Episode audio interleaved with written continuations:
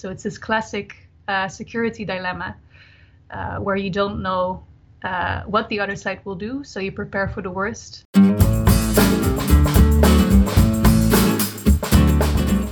Welcome to another episode of America Explained, the podcast that brings the important voices and perspectives shaping American politics, foreign policy, and culture to an international audience.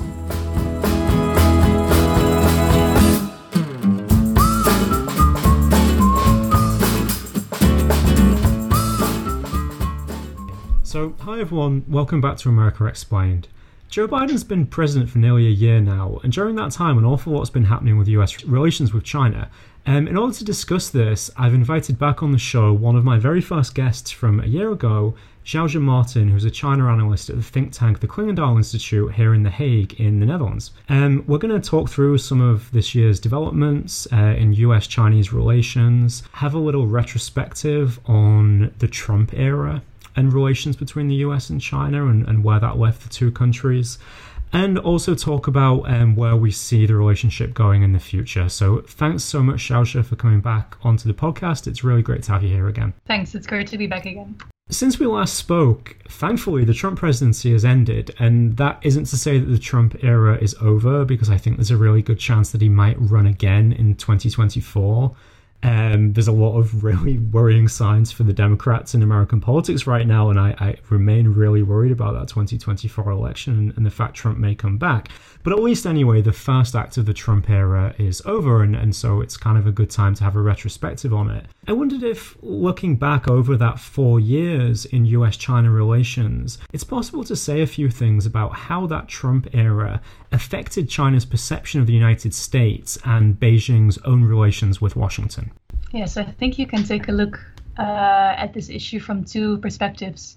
First of all, how it affects China behind the scenes in its uh, making of foreign policy. Uh, and on the other hand, how it uses uh, the change in relationship, in its communications to the outside. You could really see behind the scenes that uh, the relationship under Trump, of course, deteriorated uh, very quickly.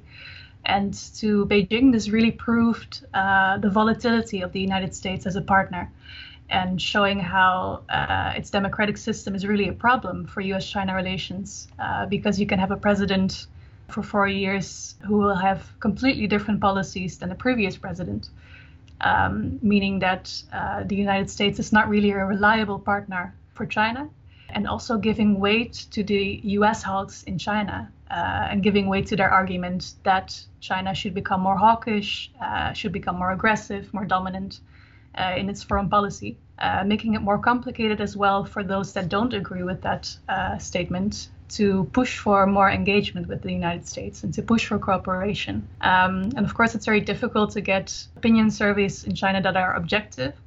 Uh, but it's very clear that the image of the United States among Chinese people themselves has also really been damaged. And this is not only because of uh, uh, Chinese coverage, media coverage, but also simply because of what uh, what has happened in the, the past four years. But outwardly, China's really using Trump's presidency uh, in its PR to show to other countries as well uh, that the United States is reliable and that democracies in general are very unreliable partners.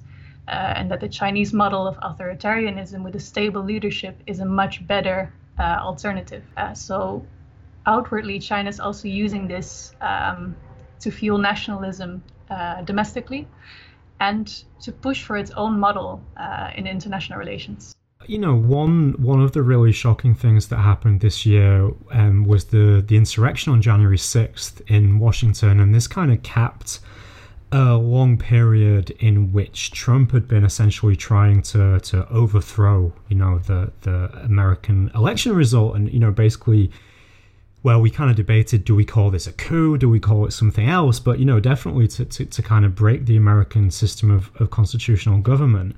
And is is this something that we've seen China use in its in its propaganda then to point to these particular events that have happened to kind of demonstrate the weakness of, of US democracy and try then to so so the US has really been shooting itself in the foot, you know, by by conducting itself this way, and then China uses this in its propaganda to try to reduce um, the respect of various peoples around the world for America. Yes, that's indeed exactly what happened, and um, of course, there's various Chinese state media, some of which are more nationalistic and have a more aggressive tone, you could say. Uh, and others are um, uh, withholding a little bit on that aspect. Um, but you can really see that this message is being pushed in uh, state media that uh, the United States democratic process shows that democracy in that model, the Western model, you could say, uh, is not suitable for countries around the world. And what's happening uh, in the United States, but also in the Netherlands, for example, shows for China, in China's eyes, that this is really not the case. Um, and in state media, of course, uh, the message is very clear uh, that every negative event or every uh, chaotic event in the US is being used to prove this point again and again. Um, for example, in the Netherlands, uh, we've had elections and they're still forming a government after a month. So, this is also something that uh, Chinese state media could use to show look, the democratic model, as you say, as you use it, is not superior to the, the Chinese model, uh, where we at least have stability and capable leaders uh, at the top of the country. Yeah, I find I, I, find that you know a really interesting point. You know, because you could characterize this differently and say that it's actually a real strength um, in a country like the Netherlands that basically, you know, if you live here, you basically don't notice it doesn't have a government, right? You know, I, I you know, on a day to day basis, society works really well because there's a lot of, of um, strong non political institutions like the civil service that, that keep things ticking over. But then, one, so one thing I think that we don't talk about enough, or, or here in the West, we just haven't really processed, is that you know, just the big differences in the response to the coronavirus in China and in the West, and how effective China's response seems to have been. You know, that we are.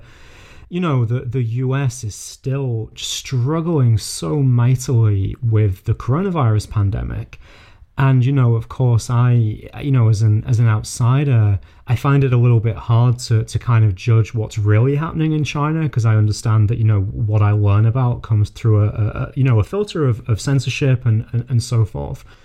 But um, you know, I, I wondered also if, if if China has emerged from the last four years feeling kind of so much prouder of its state capacity and its ability to deal with, you know, really, really major problems like the pandemic in a way that Western countries proved just so unable to do. And, you know, and especially Trump um, and America proved so unable to do.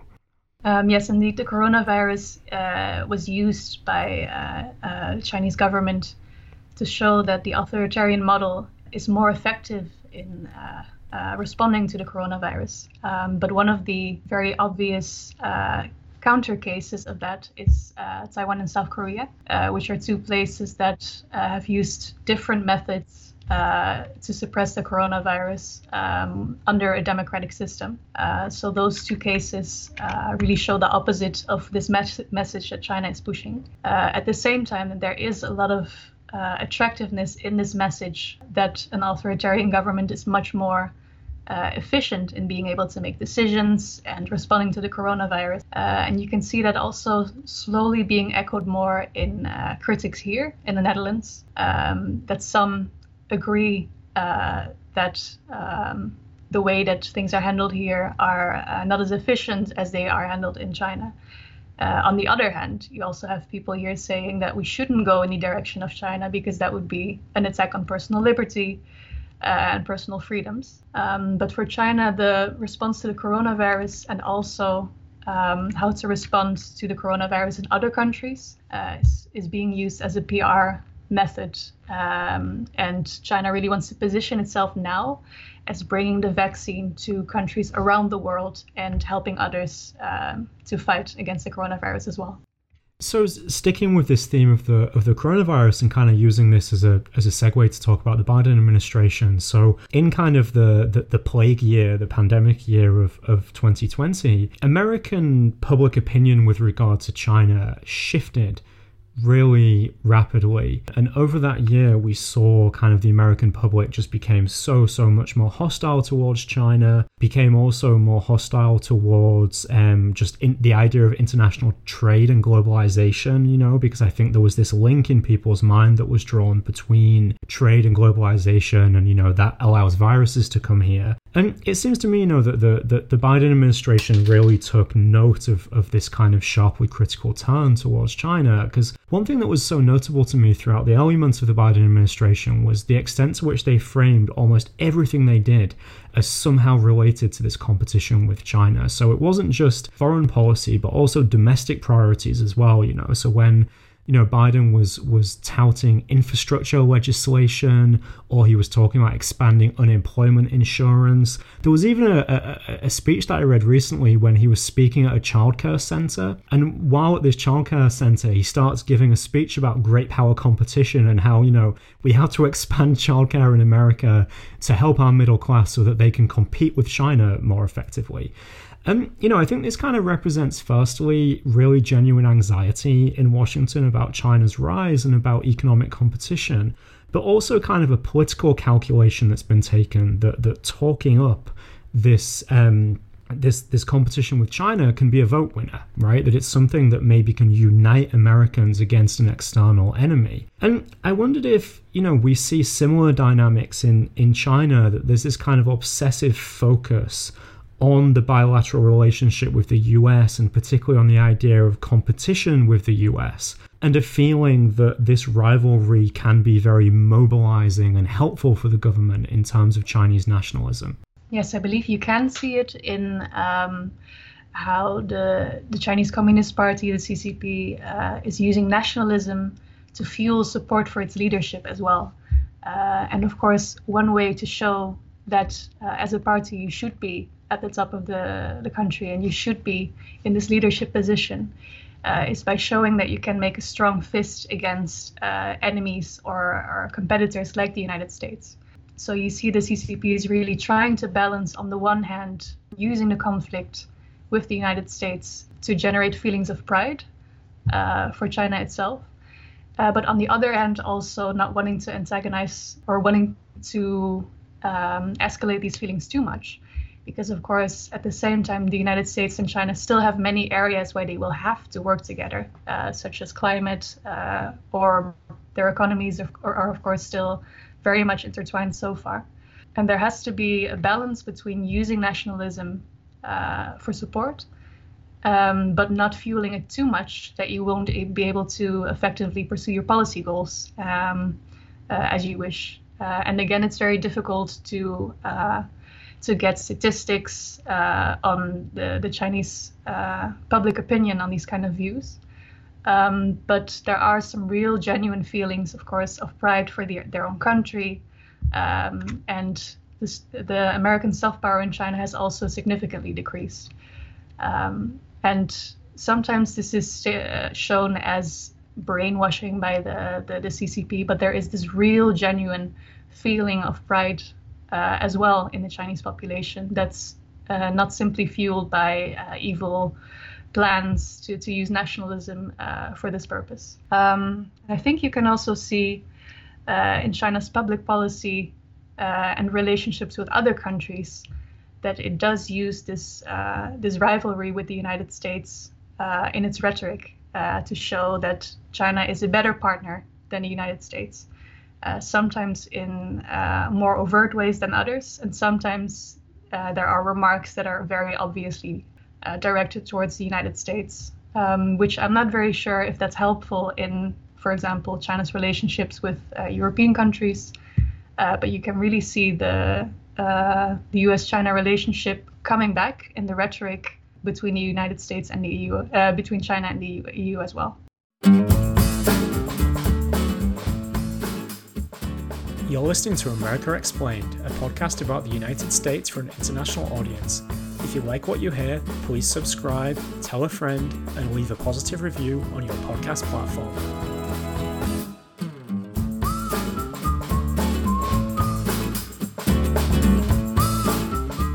So in um, in the US, there's there's a lot of debate about this idea of is there a new Cold War with China? Right? People are always trying to kind of, of, of fit this relationship into the box that seems most appropriate to them, which is kind of the US Soviet rivalry. You know, what underlies a, a lot of that debate or a lot of the fears that people have about that debate is that the US and China are somehow headed towards a military conflict and that you know the the chief kind of goal that America should have is that it wants to try to contain China, shape China's behavior, but not end up in a war with China that could escalate quickly and, and perhaps become a nuclear war. And I, I wondered if, you know, we, we had any sense of the extent to which the Chinese leadership is fearful of inadvertently stumbling into military conflict with the United States or, or kind of, you know, worried that this competition may get out of hand in a way that they don't want to happen. Yes, you have this very funny situation right now where both the United States and China say they don't want to have a Cold War, and they accuse the other party of uh, starting a Cold War or pushing towards a Cold War. And you can see in uh, policies separate from rhetoric as well. Um, that of course the relationship has very much soured and that uh, both sides are preparing for the worst. Um, it's different from the Cold War in that there is still some level of communication between uh, Beijing and Washington, although that has, of course, under the Trump administration also very much decreased compared to what it used to be. And you can see both sides trying to prepare for the worst, including militarily, where, of course, China is still focused on building up its own military, um, investing quite a lot in re- uh, reforming it and uh, improving it. Um, which then in the United States is again seen as a as a warning that the United States should do the same. So it's this classic uh, security dilemma uh, where you don't know uh, what the other side will do, so you prepare for the worst. Yeah, and I, uh, I I would be remiss if I didn't mention hypersonic missiles right now, right? You know the so so China, I, I, think, as we're recording this, it was last week maybe um, tested a, a hypersonic missile, right? And this this kind of um, set off a lot of chatter within the United States about nuclear competition between China and the US. So, you know, my my kind of basic understanding of, of threat that's posed by the hypersonic missile is basically that it it's so fast that it um could, would be able to strike the United States, you know, before the US had warning enough to to, to launch back um, its own nuclear weapons. Now, that's you know not actually really necessarily changing the strategic balance that much i don't think unless china has like a thousand of these hypersonic missiles you know and, and was able to completely destroy the american nuclear arsenal you know which i i don't think is is really possible. But there's a lot of there's a lot of jitters about this nuclear kind of aspect of the relationship anyway. And i guess the so the one flashpoint that that we talk about so much and that i think people fear that there might be a conflict over, which would lead to some really bad escalation, is is of course Taiwan.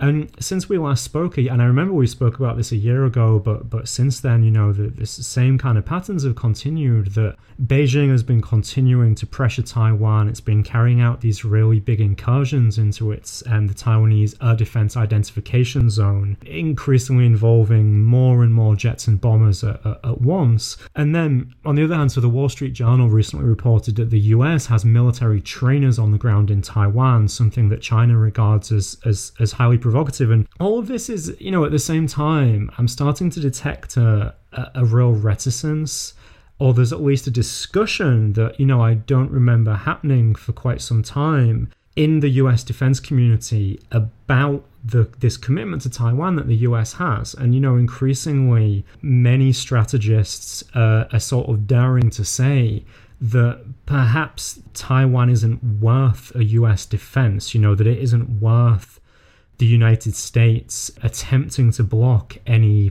uh, attempts by China to take over Taiwan, you know, just basically because the military calculus has shifted in a way that increasingly means the US might fail and it would be better just not to try than to try and fail. And also that, you know, fundamentally they, they they're arguing that nuclear deterrence um, extended over Taiwan just isn't credible because it's really just not credible to imagine that the US is going to risk a nuclear weapon dropping on Los Angeles in, in order to, to protect Taiwan. So there's just uh, there's there's a lot of I've thrown a lot of stuff at the wall there, and you know there's there's there's a lot happening uh, in this space at the moment, and I just wondered what's your read on on this current situation, you know, in the triangle of of the U.S., China, and Taiwan. Yes, it's very worrying to see that uh, tensions have been rising between China and Taiwan uh, in the previous, uh, in the recent months. Um, and as you said, you can really see this by, for example, more airplanes through the Taiwan's air defense identification zone, and that there's also more intense rhetoric from both the Chinese side and the Taiwanese side on on the conflict.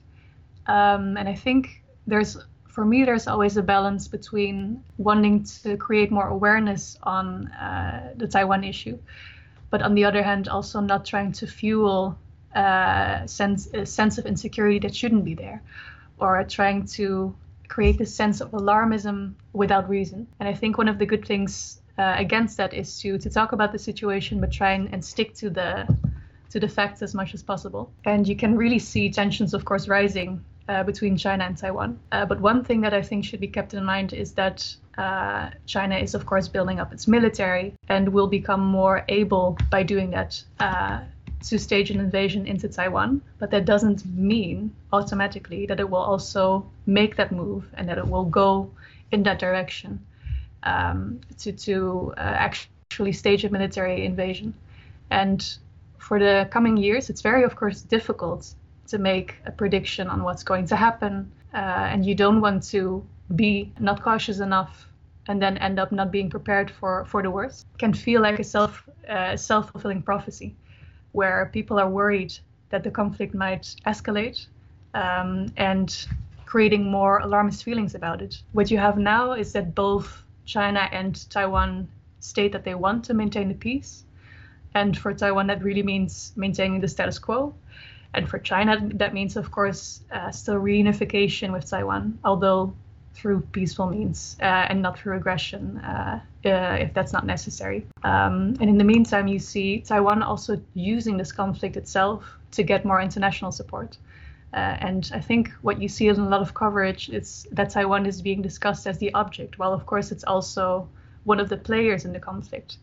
Uh, and one of the active roles that it takes is to try and get more international support and lobby for its position and it's reading the room and seeing that uh, China's soft power is rapidly decreasing around the world, and it sees a place for itself there to to to use that to lobby for its position. For example, uh, Taiwanese officials visited several European countries, Eastern European countries, where relationships uh, with China have soured, and trying to pursue uh, persuade them to come to the other side to, to strengthen relationships with Taiwan. And how Taiwan really frames this conflict is that it's not just a conflict between Taiwan and China, but that it's a conflict between democracies on the one hand and authoritarianism on the other hand. And by framing it in this way, um, it creates pressure for dem- democratic countries to join Taiwan and to support it more than they are doing at the moment. One of the other things, of course, that are relevant here is the American position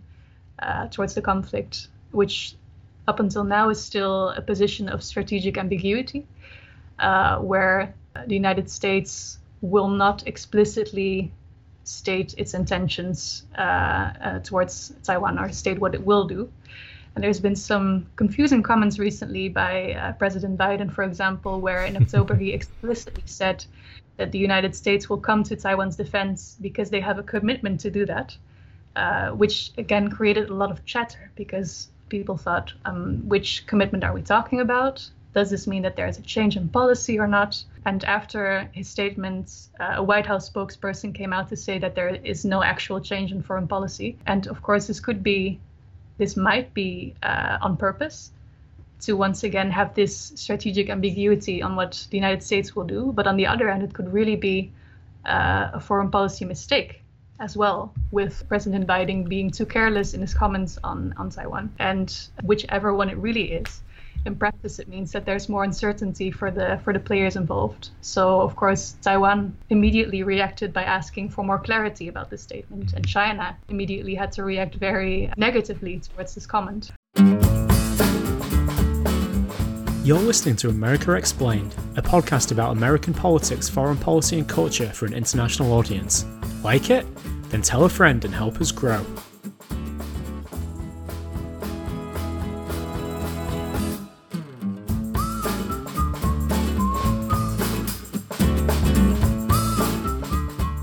yeah, and I, you know, I, I found those gaffes, if indeed they were gaffes made by Biden, really interesting. I think he did it twice, and um, you know, the the first time he did it, I thought, you know, okay, this could just be kind of Joe and Joe because he he often has trouble with kind of verbal discipline. The second time he did it, I became more inclined to believe that it was done purposefully, but of course, you know, I, I don't know that for sure. You know, well, none of us know that. So it's interesting that you know that that if the, the Biden administration has in some ways been quite um, helpful towards Taiwan, so these these military trainers are still there. We've had these comments by Biden, you know, which seem to kind of uh, resolve strategic ambiguity in, in a way that was uh, more helpful towards the Taiwanese elite. But one one area in which the you know Biden has not been helpful towards Taiwan at all is has, has been trade. So the leadership leadership in Taipei has been pressing the US for a trade deal, and, and the US has has kind of said no, or they've said maybe later. And and you know, in general, it's been the case that the Biden administration's trade policy has been really quite strongly a continuation of, of, of, Trump's trade policy. You know, we've also seen this in relations between uh, U.S. and China as well. You know, so and during the Trump presidency, ju- you know, just before the pandemic really kind of hit the West. The US and China concluded this phase one trade agreement, and then, you know, a, a phase two that was supposed to happen uh, in the future never came, and it's, it's not been discussed right now. And we were left in this kind of sort of stasis where the US still has quite heavy tariffs on China. And the Biden administration seems quite happy for, for these to continue. So, um, Katherine Tai, who's the US trade representative, gave a speech um, last month where she really didn't announce much change at all in the US trade policy towards China. I was anticipating this speech because um, I'm, I'm actually writing something for a journal right now about Biden's uh, foreign economic policy, and the speech dropped, and I was like, oh, well, there's nothing really to talk about here. At the same time, you know, the, the US hasn't made any steps to return to the Trans Pacific Partnership, you know, which was this big, big trade agreement agreement between uh, many countries on the Pacific Rim, which had also been kind of invested with geopolitical significance as well by the Obama administration, you know, as potentially a way of creating a, a kind of economic bloc and maybe even a strategic bloc which would oppose China. So we seem to me just to, yeah, to be in this kind of, of stasis in, in US Chinese economic relations. And, and I'm not really sure how to read what's happening right now. So I, I wonder how you view the, the situation at the moment Yes, it was really interesting indeed to read Katherine Tai's speech, which starts as stating, I will speak about the new Biden Harris policy on trade, and then realizing that there is not really a new policy on trade, but that it's more a continuation of, uh, of the same. I think the, the subtle differences you could see is, of course, the rhetoric, the change in language, where there's more of a focus on multilateralism as well than in the Trump administration, which is not very difficult, of course. But there's no actual change in policies on the ground or removing any tariffs uh, between the United States and China. And you can see that the United States is looking into removing some of the tariffs, uh, what that would take, uh, which ones would be possible. And I think it was US Treasury Secretary Yellen who also recently said that a reciprocal lowering of trade tariffs would be beneficial for both sides. It's also to fight inflation. Um, so they're pointing towards the way of easing out the conflict, but they, of course, cannot be shown as the weaker party and give up trade tariffs without having something in return to sell it to the domestic audience. And of course, in the meantime, China made a, a pledge to buy 200 billion US dollars uh, in additional goods and services in this uh, trade agreement, which hasn't happened yet. So there is very little room for the United States to to ease up on these tariffs and to uh, uh, to change its policies here. Um, what you could also detect from the Tai's speech is that there is more of a focus on the United States itself rather than trying to change uh, the Chinese economy. Uh, it's become very clear, of course, that China is set on its path and will not change its policies uh, regardless of the United States uh, foreign policy, which means that the United States must, in the first place, focus on improving its own economy and focus on improving its own competitiveness to be able to compete with China. Yeah, and I, I was thinking about this too when um, just just a couple of days ago. Um, the, the the latest figures for the U.S. trade deficit were released, and the, the figures are enormous, you know. And I mean, the you know the reason for that is because the, the U.S. economy is roaring back, and with the service sector still heavily affected by the COVID pandemic, you know, people are spending more and more money on goods, so imports are up, inflation's up, and I was kind of happy that you know this these trade deficit figures didn't kick off an enormous debate about the trade deficit, which is what would have happened if Trump was still in power, right? Because he used the U.S. trade deficit with China as, as, as kind of a, a negative indicator of economic health. You know, I think it's a really good point you make that the it's very healthy that the US realize that fundamentally China's economic model is the thing that mostly affects China's international economic relations and, and, particularly the trade relationship between the US and China. And you know, US trade policy just does not have the power to convince Beijing to completely change direction in that way. And you know, what I kind of read about um, about what's happening in terms of economic policy in China right now is that you know the government seems to be increasingly doubling down on the the state element of this phrase state capitalism right? And that there there is not this willingness to move towards liberalization that so many westerners had hoped for and that was kind of seen as an eventual solution to this problem. And it kind of indicates to me that this the the irritants in the US Chinese economic relationship are, are, going to remain for a long time and it's something you know that we America needs to get used to. And it's also though uh, a potential cause of this instability that you mentioned at the beginning of the interview that as soon as you have god help us we have trump back in office in 2024 or someone who similarly is kind of an american economic nationalist then these issues could really come you know kind of roaring back Yes, and I think what you could say about uh, the expectations on liberalization in China uh, and this idea that through economic liberalization, China would also become more democratic uh, and change its political system were from the very beginning very flawed. And the United States and Europe also are slowly coming to terms uh, with this fact. And meanwhile, China, of course, is still liberalizing the economy, uh, but on its own terms. And uh, you could see that in the recent crackdown on tech or uh, its new common prosperity push, which is a push by also led by President Xi Jinping to create more equality in, in China itself and uh, try and fight this imbalance between the rich and the poor uh, in its own way. And China is still trying to liberalize the economy in certain aspects, but not not according to the the path that uh, the United States would have liked to see it, or that uh, Europe would have liked to see it. And you can see for the way forward as well that uh, China's policies really point towards making China more self-reliant uh, and as much self-reliant as possible, especially in crucial uh, sectors or uh, sensitive sectors. Yeah, and I guess that the, these these efforts that you talk about to increase economic equality in China are potentially beneficial for the US Chinese trade relationship in the long run because a larger domestic market of consumers within China potentially means less uh, dumping of goods on the foreign market by um, by China. I mean, I think that's something that Western economists talk about a lot as, as kind of something that they would like to see in terms of you know China developing more its own internal market and relying less on this export-led model of growth. Can look at this from the other point of view, which is that you know in in in terms of um, maintaining peace between the two nations I would rather have their economies intertwined. you know that if China, if decoupling does continue or does become a reality, China becomes much much more self-sufficient. It becomes potentially more concerning that then a war between the two countries would have less economic cost for both sides because they wouldn't be so economically reliant on one another. This uh, increased economic interdependence is indeed uh, something that will is not very likely to go away in, in the short term. And uh, while speaking of decoupling, it's more realistic to also speak of partial decoupling or decoupling in, uh, for example, strategic key sectors uh, rather than decoupling as a whole. Which would be very costly and very painful for both the United States, uh, China, but also the world economy, of course. Okay, well, um, thanks, Xiaoxue, as always, for these insights. It's been a really great conversation. I feel like we've covered a lot um, in, in this time. And uh, yeah, I really hope to be able to welcome you back on the show in the future to uh, update us again about the state of this relationship. Thank you very much.